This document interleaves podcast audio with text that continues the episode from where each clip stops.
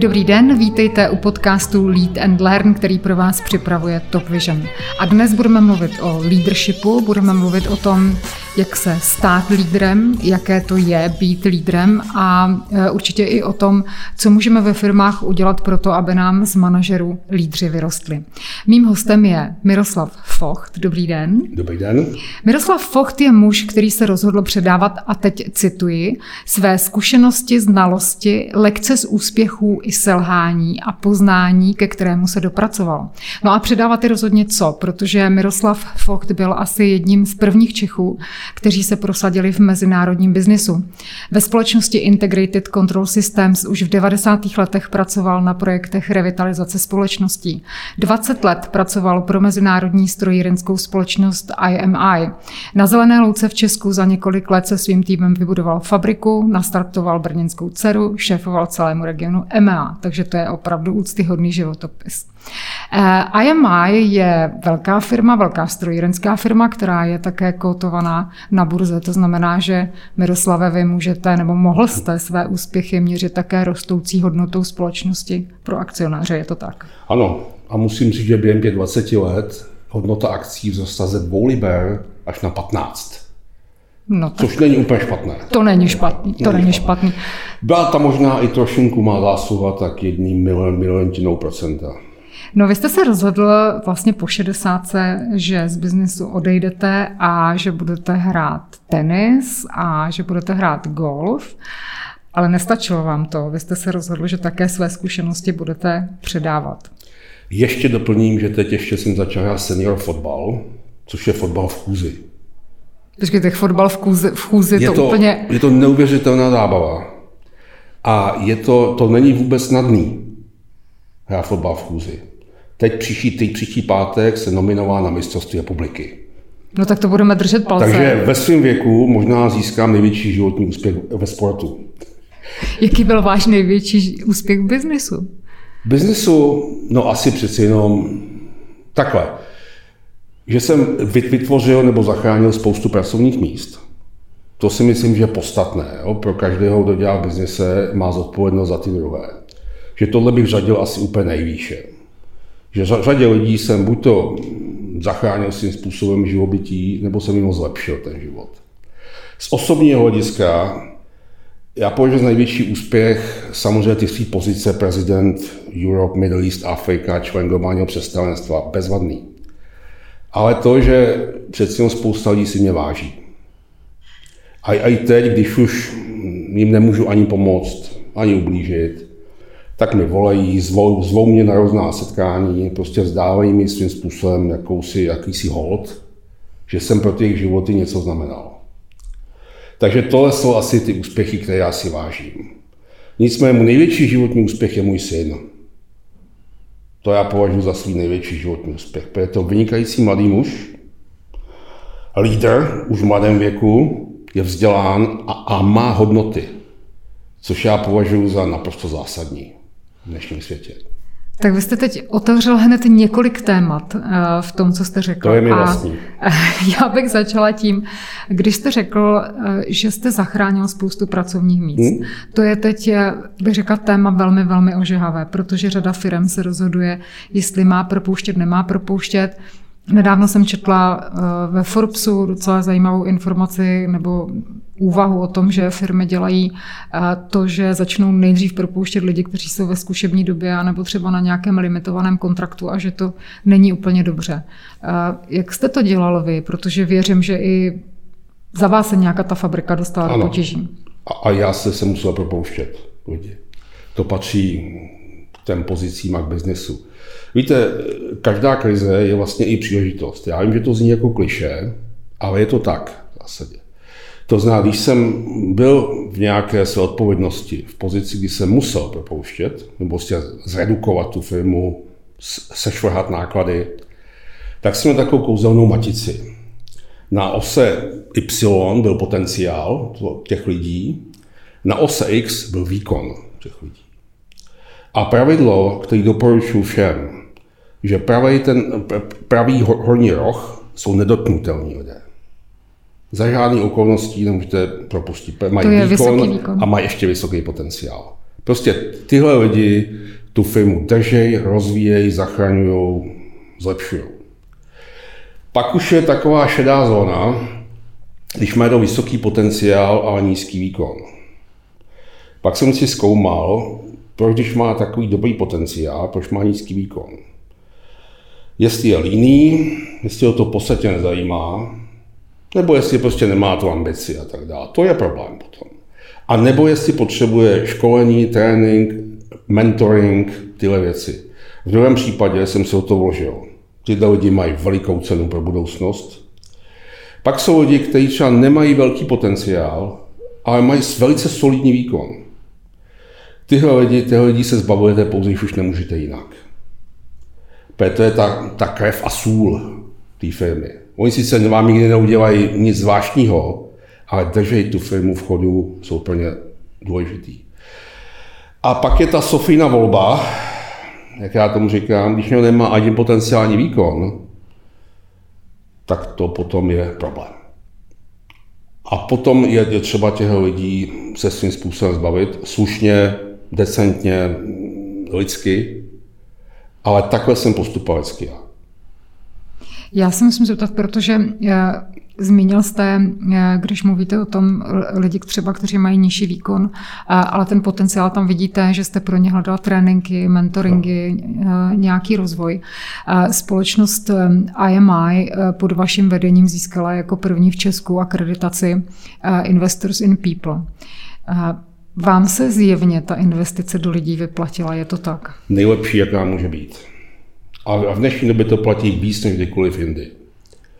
Takže ano, já jsem investoval vždycky hodně do vzdělání. Měl jsem i veliký štěstí v životě, protože firmy, pro které jsem pracoval, v 90. letech, no potom v AMI, investovali velký peníze do vzdělávání. Takže já jsem měl možnost se vzdělávat na špičkových amerických britských univerzitách, prostě skvělý kurzy, mentoring, všechno tohle. A já jsem to potom přenášel dál.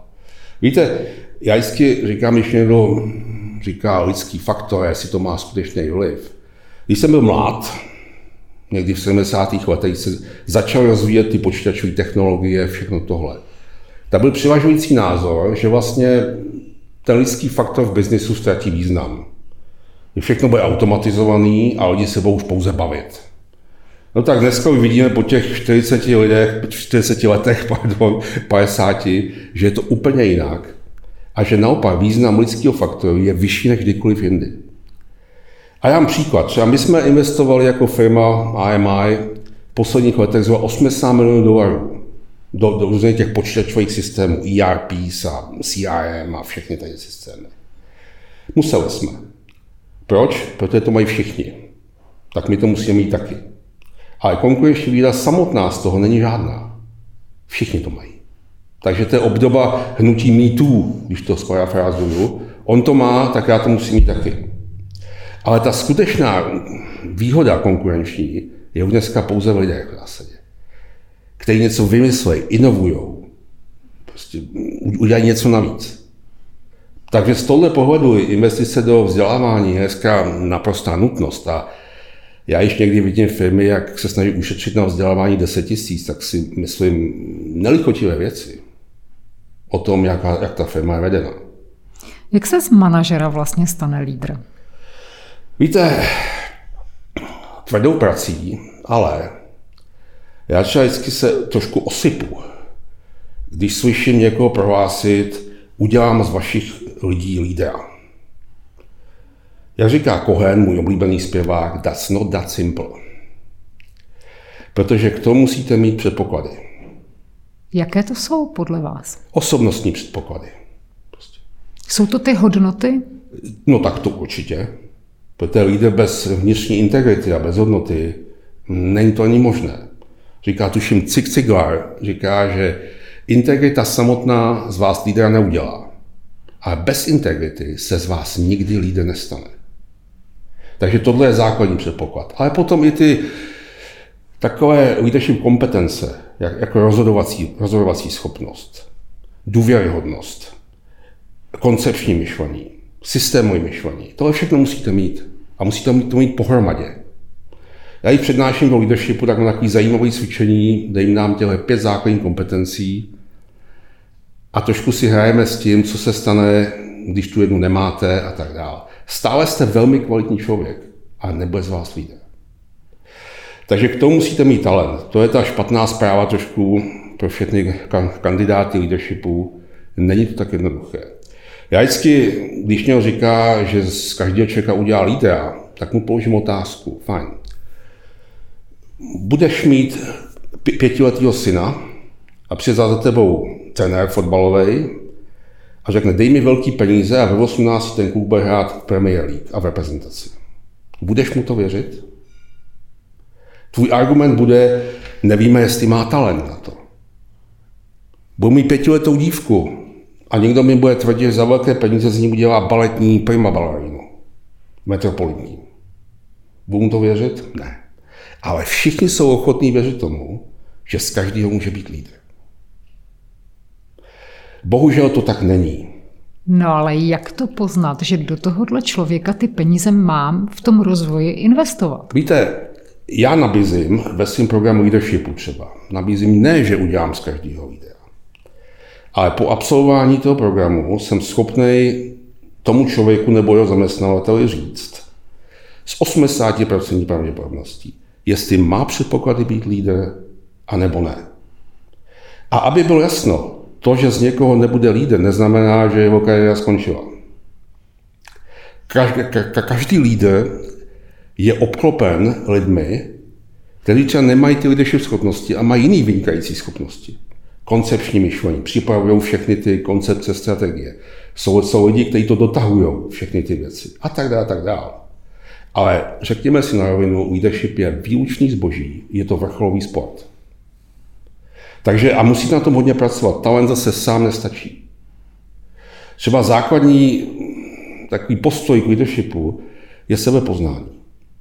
Na to jsem se právě chtěla zeptat, jak důležité je právě tohle u osoby. Naprosto zásadní.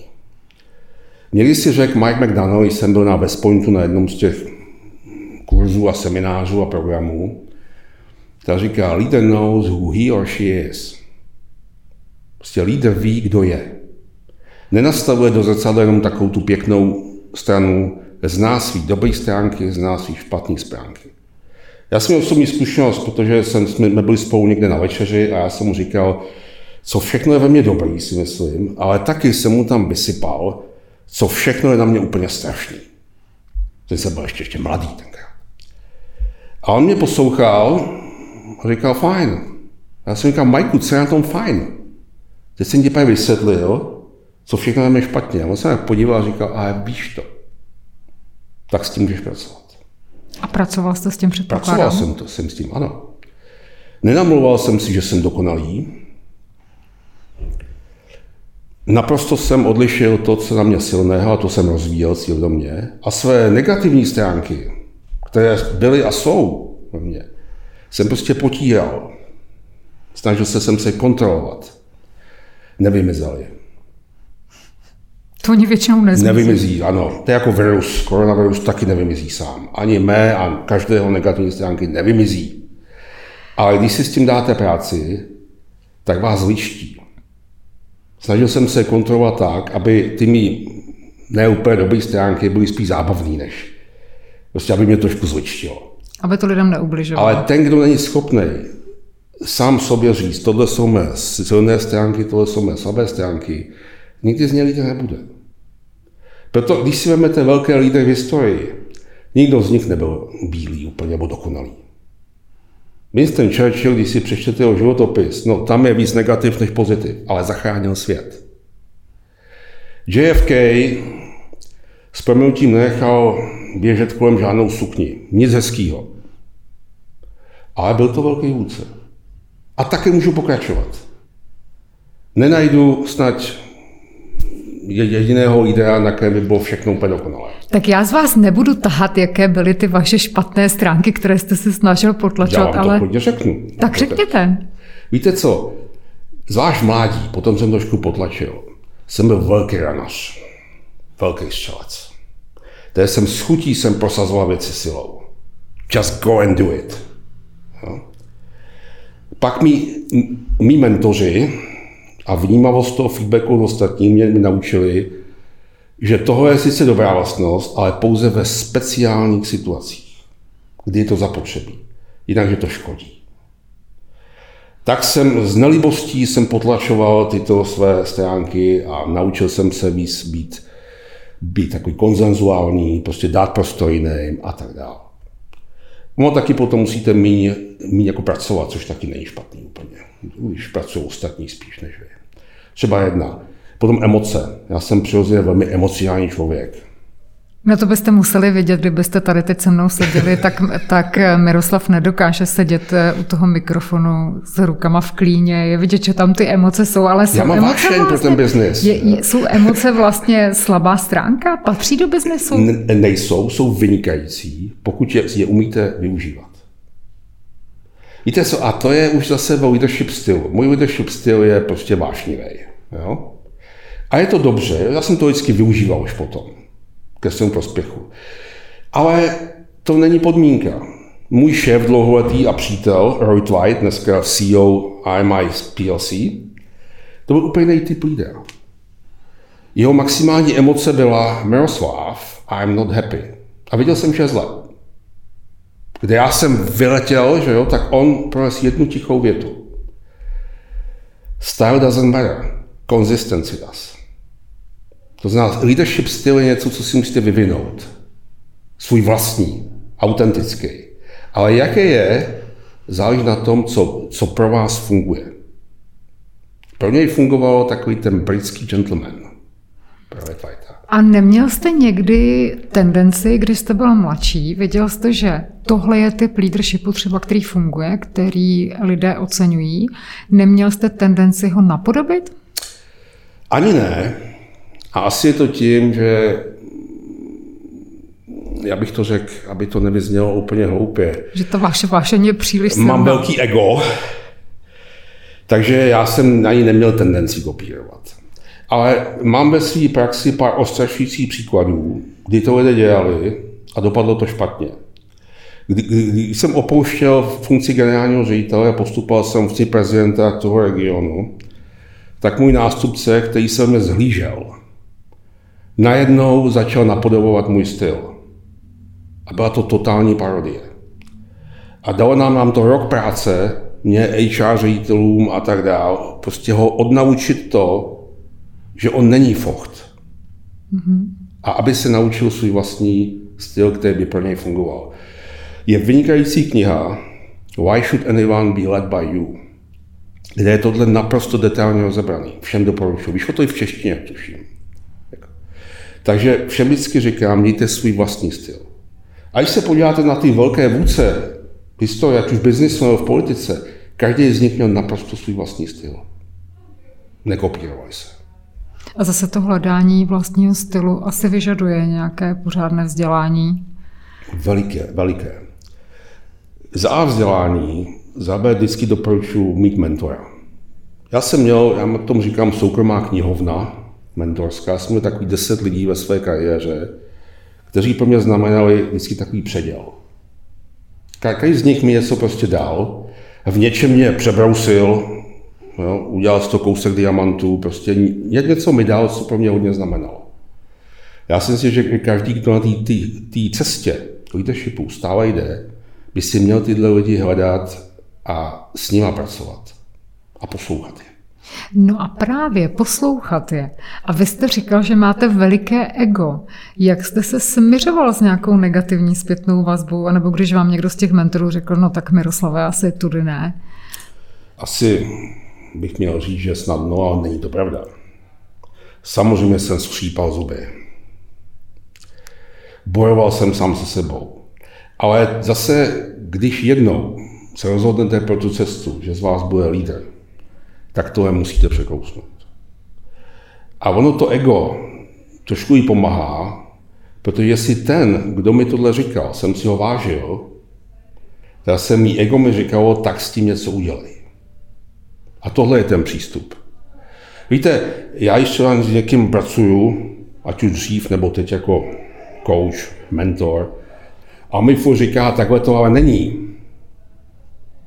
A když mi to říká dlouho, tak takhle lámu hůl nad tím člověkem. Protože on, on má svoji představu, je zakuklený v té své bublině, kde on je dokonalý, nebo aspoň skoro dokonalý, tam pak není pomoci. Takže ego a sebereflexe se nevylučují. Pokud to ego máte v tom směru, že chcete být čím dál tím lepší. Vy jste, nebo vaše téma také je, jaké chyby dělají mladí lídři. Jaké chyby dělají, ty jsem chtěla říct staří, ale myslím zkušení lídři. Uh, víte, nejenom mladí. Ten program, který mám připravený, těch 18 pastiček, jak já tomu říkám, a je, o 17 a jedna velká past. To je právě integrita. To je past na mamuta. 18. to je, to je vlastně integrita, nebo nedostatek integrity, a to je past na mamuta. Tam, když spadnete, nepomůže vám nic. Vy učíte uh, mladé lídry, do jakých pastí by mohli spadnout, ale do jakých pastí padají, no ne, řekněme staří, ale uh, zkušení lídři? Do těch samých. Já ten název pastičky mladých lidí mám jen proto, aby ty starší se necítili tak špatně. Ale padáme do nich všichni. Já jsem do nich padal. Ten můj program tady ten je troš, trošku teorie a hlavně je to moje zkušenost, 30 letá. Do čeho jsem sem padal já a do, do čeho padali mý kolegové, podřízení, z čeho jsem je tahal a jak. Takže když jsem skončil s tím velkým biznesem, tak jsem si říkal, hele, pojď udělat program, kde prostě základní tyhle pasti, v čem jsou, jaké jsou příčiny, a většinou jsou uvnitř toho člověka, a jak z toho ven. A je to samozřejmě všechno svázané s kompetencemi leadershipu. Protože každá ta pastička má svůj původ v nedostatku nějaké kompetence leadershipu. Takže na konci tohle programu si uděláme takový self-assessment, ty, ty účastníci, do jakých pastiček padají nebo mohou padat a uděláme si takový kompetenční profil. Takže to je potom skvělý, skvělý základ pro jejich rozvoj, pro jejich školení, pro jejich mentoring, pro tohle všechno. Ale víte co, do těch pastiček padáme všichni. Já mám z 18, mám minimálně 5-6 s kterých jsem se hrabal zuby nechty. A dlouho. A možná bych pokračoval v biznisu, tak do nich padám stále. Jedna z nich je, jak už jsem říkal, prosazovat věci silou. No tak to je moje past jak vyšitá. A celý, celý svůj život biznisový jsem se musel trošku krotit, abych do tohohle nepadal stále dál. Která je největší? Která může být, řekněme, fatální? Všechny? Já jich tam mám osm takzvaných killers, zabijáci. A jeden z největších zabijáků je, a je to, nic nepochopil proč. Vidíte, víte, že přichází problém. Jsou signály, všechny možné signály. A ten člověk udělá to, že strčí hlavu do písku. A doufá, že to A přejde. doufá, že to nějak přejde, že se vyřeší samo. A tak ono někdy se jako co samo vyřeší, ale velké problémy asi málo, ne. To je málo, málo, co? Málo kdy, skutečně, málo kdy. To jsou výjimky, které potvrzují pravidlo, že se nevyřeší nic samo. Já jsem třeba měl jako jednoho člověka, dneska je to skvělý, zkušený a mladý přitom, generální ředitel. Tohle byl, on byl vynikající, ale tohle byl jeho problém. Strkal hlavu. Já vždycky jsem mu říkal, Míro, co pak to nevidíš? Podívej tady, tady, všude signály. A on to, on to nechtěl vidět. Zase byla to hodně velká práce s ním, a dneska je to, musím říct, skvělý generální ředitel, který řeší problémy jak takhle. Kdo by v té firmě měl vlastně lídrovi pomoct a ukázat mu, že do takové pasti padá. Já se ptám z vlastní zkušenosti, protože určitě třeba do pasti uh, strkám hlavu do písku, tak uh, do té jsem se chytila, ale kdo v té firmě by měl být ten, aby vám řekl, hele bacha na to, tohle se ti to děje a možná to může být třeba i nějakou únavou. Víte, je to sam, samozřejmě úloha toho šéfa, toho člověka. To je jeho odpovědnost a šéfa firmy. Já vždycky jsem cítil největší odpovědnost samozřejmě za výsledky firmy a za strategii a tohle, ale taky za to, že mý lidé se budou rozvíjet, nebudou padat zbytečně do hrobů, které si sami vykopají a tak dále. Pak se vždycky klad obrovský důraz na, na to, kdo je můj HR ředitel nebo ředitelka. A to je podceňované stále, neuvěřitelně. Moje HR ředitelka, Věra Snášelová, velmi stíhodná dáma. To je legenda u A ta mi přesně tohle dělala. Ta prostě měla ten cit pro to, má s těma lidma neustále byla v kontaktu. A ona za mnou vždycky přišla a říkala, tenhle člověk nám padá do pastičky.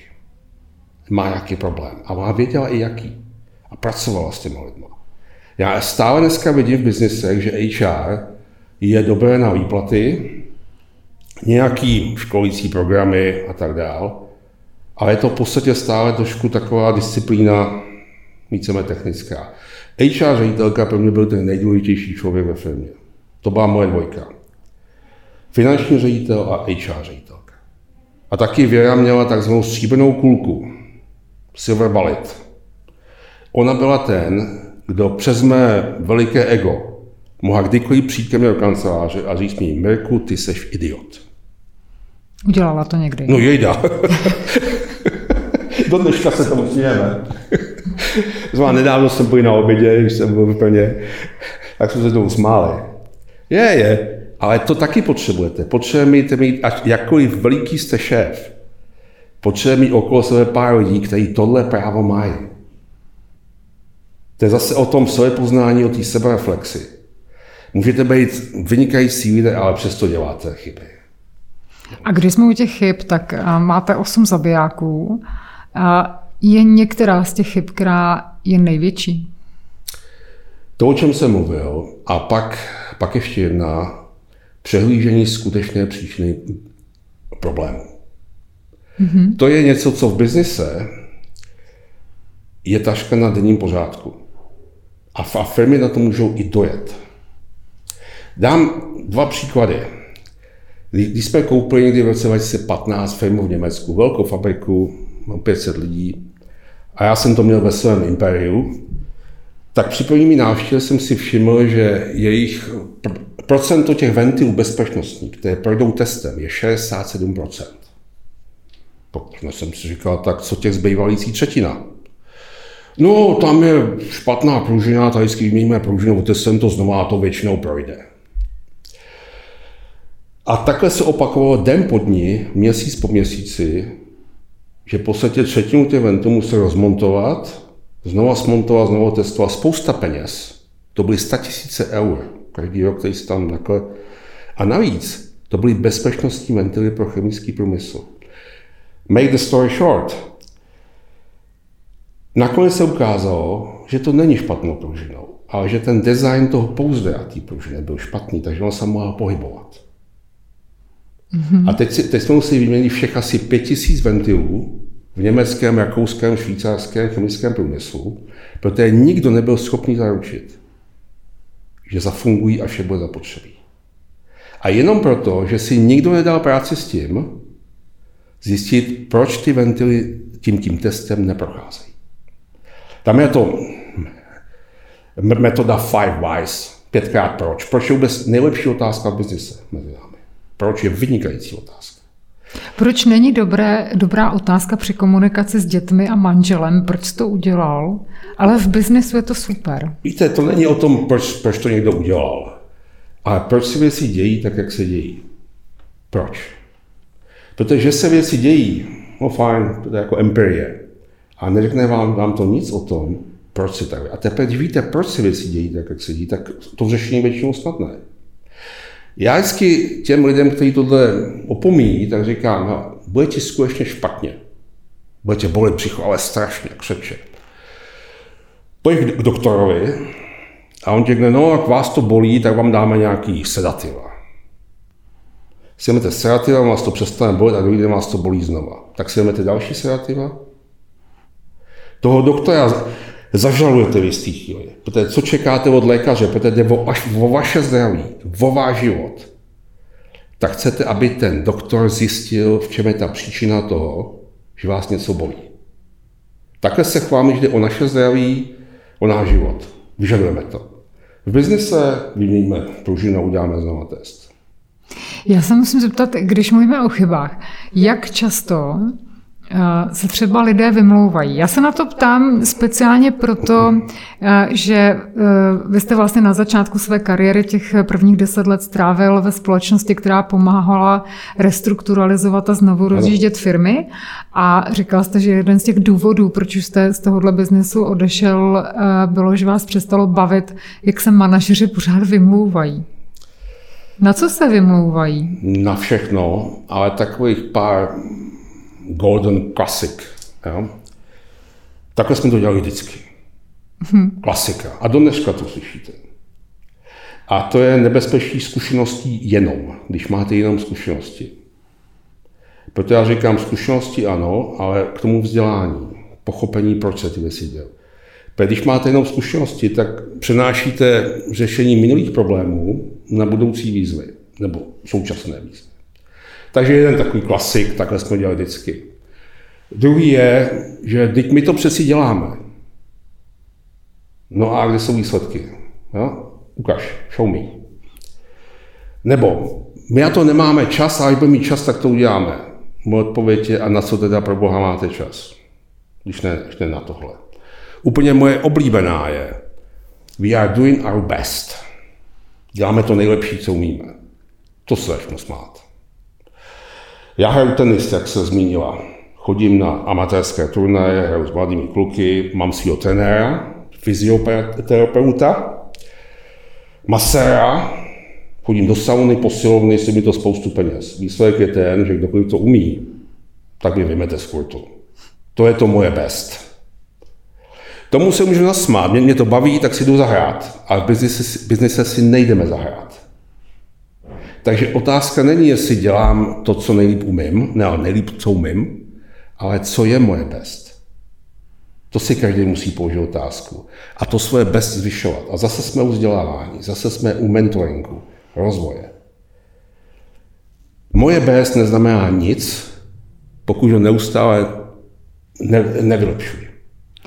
Vymlouvají se jenom manažeři nebo se někdy vymlouvají i lídři? No, skuteční lídři se nevymlouvají. Ale důraz, jak cítíte, je na tom slové skuteční lídři. Ty to mají zapotřebí. Víte, jedna, jeden ze znaků skutečného lídra je, že přizná chybu, přizná problém, přizná svoji, svoji úlohu, přizná, že něco udělal špatně. To je jedna z vlastností. Když to, když není lídr, tak hledá ty problémy všude okolo pokud možno, aby nevypadal on špatně a tak dále. Skutečně lidé tuhle vlastnost nemá. My spolu teď mluvíme v době, která je nesmírně složitá vůbec na nějaké predikce a proto taky na rozhodování. Eh, co byste vy doporučil lídrům? Jak se teď třeba rozhodovat, když řeší budoucnost firmy a právě třeba i to, jestli propouštět nebo nepropouštět? Víte, to, tahle doba přímo velí k tomu promyslet znova jaká je vlastně naše strategie. Zrovna nedávno před dvěma týdny vyšla nějaká studie od firmy Simon Catcher. Byl úžasný. 57% biznesů má velký problémy, to znamená, musí změnit strategii, musí to znovu promyslet, co budou dělat.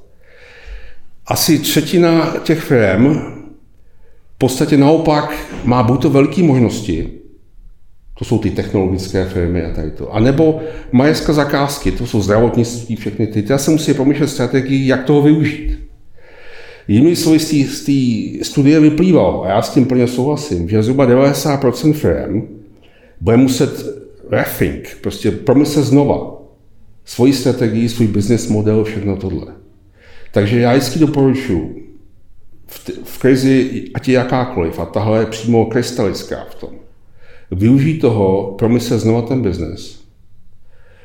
Jak se změnilo, jak se změnily trhy, jak se změnilo naše postavení na tom trhu. Udělat novou strategii, nebo ji prostě aspoň vylepšit, přizpůsobit je podmínkám.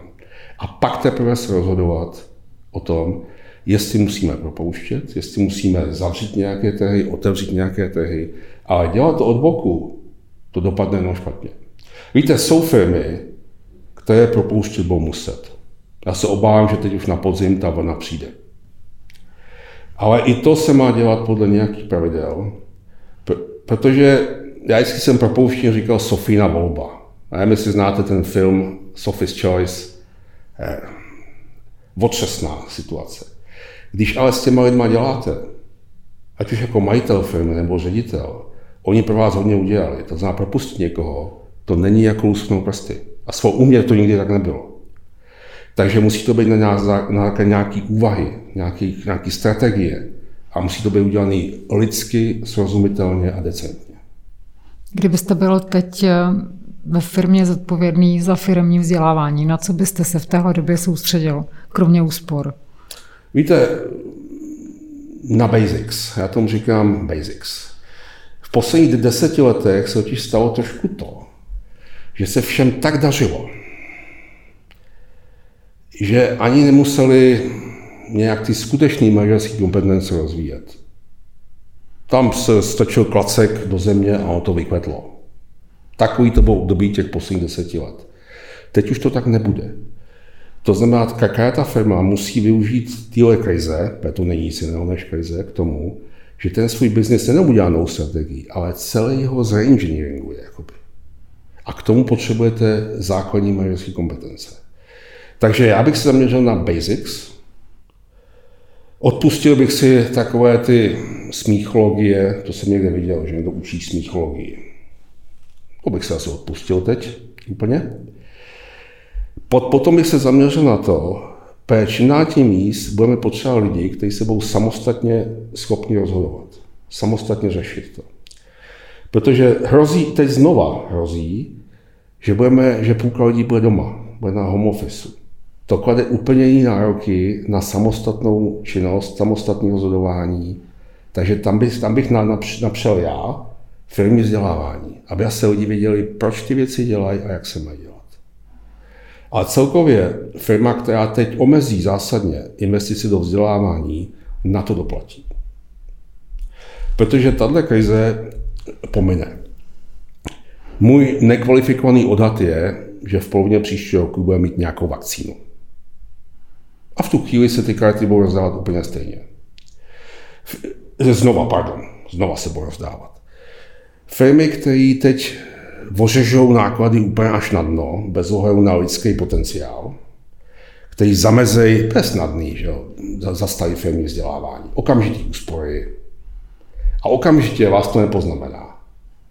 A potom budete mít hrozný deficit vůči těm firmám, které tohle neudělají.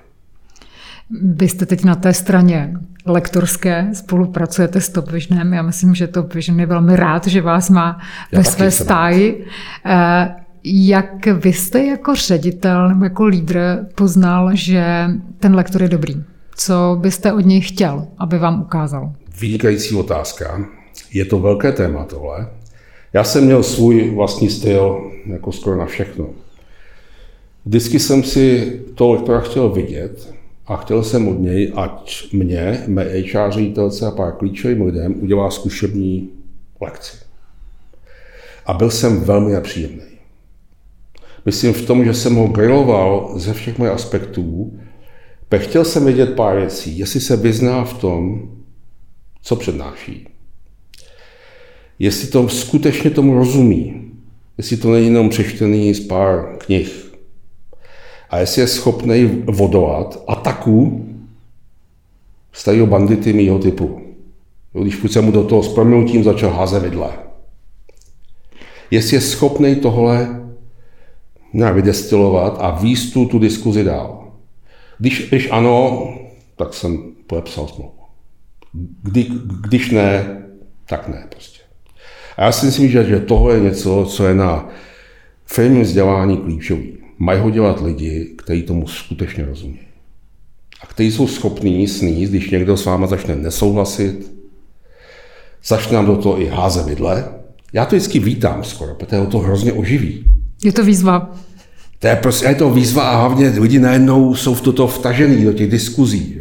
Je tam úplně jiná energie. Já jsem si odnes z těch amerických a britských univerzit jeden styl, prostě tu diskuzi kritickou. Z toho. Když že se hodí téma a teď, co si o tom myslíte vy, tak někdo vznese názor, vyargumentuje ho. Kdo má jiný názor? A teď ten střed názorů, to je nejlepší vzdělávání, co může být. Tak teď jsme si o to řekli, tak uh, to určitě dostaneme Protože v některých kurzech. Já nemám to, že bych tam měl psaný text v těch mých uh, slidech, protože u toho usínají lidi. Navíc taky obecné pravdy, jako jsem neviděl, že leadership je o vedení lidí, no to je skutečný objev teda. Novinka. Novinka. Průlom. Takže já to mám tak, že tam hodím nějaký, nějaký model a pojďme diskutovat o tom. A když mě usvědčí, že má lepší názor, no tak zapoď pánu za to, jsem asi obohacen. Aspoň. Ale na to tomu musíte skutečně rozumět a musíte mít pod kůží zažitý.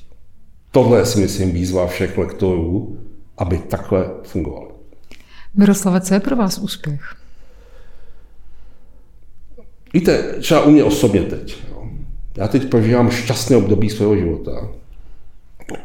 Vzal jsem zdraví, to je základ v mém věku. A pak taky mám pocit, že prostě ten můj život zatím měl velký smysl. Když se ohlednu za tu svoji kariéru, tak mě nenapadá, co, bych, co jsem udělal vlastně špatně. A dokonce bych si řekl, kdyby měl nabít, že si dáme znova, tak bych řekl, jo, prima, dáme si to znova.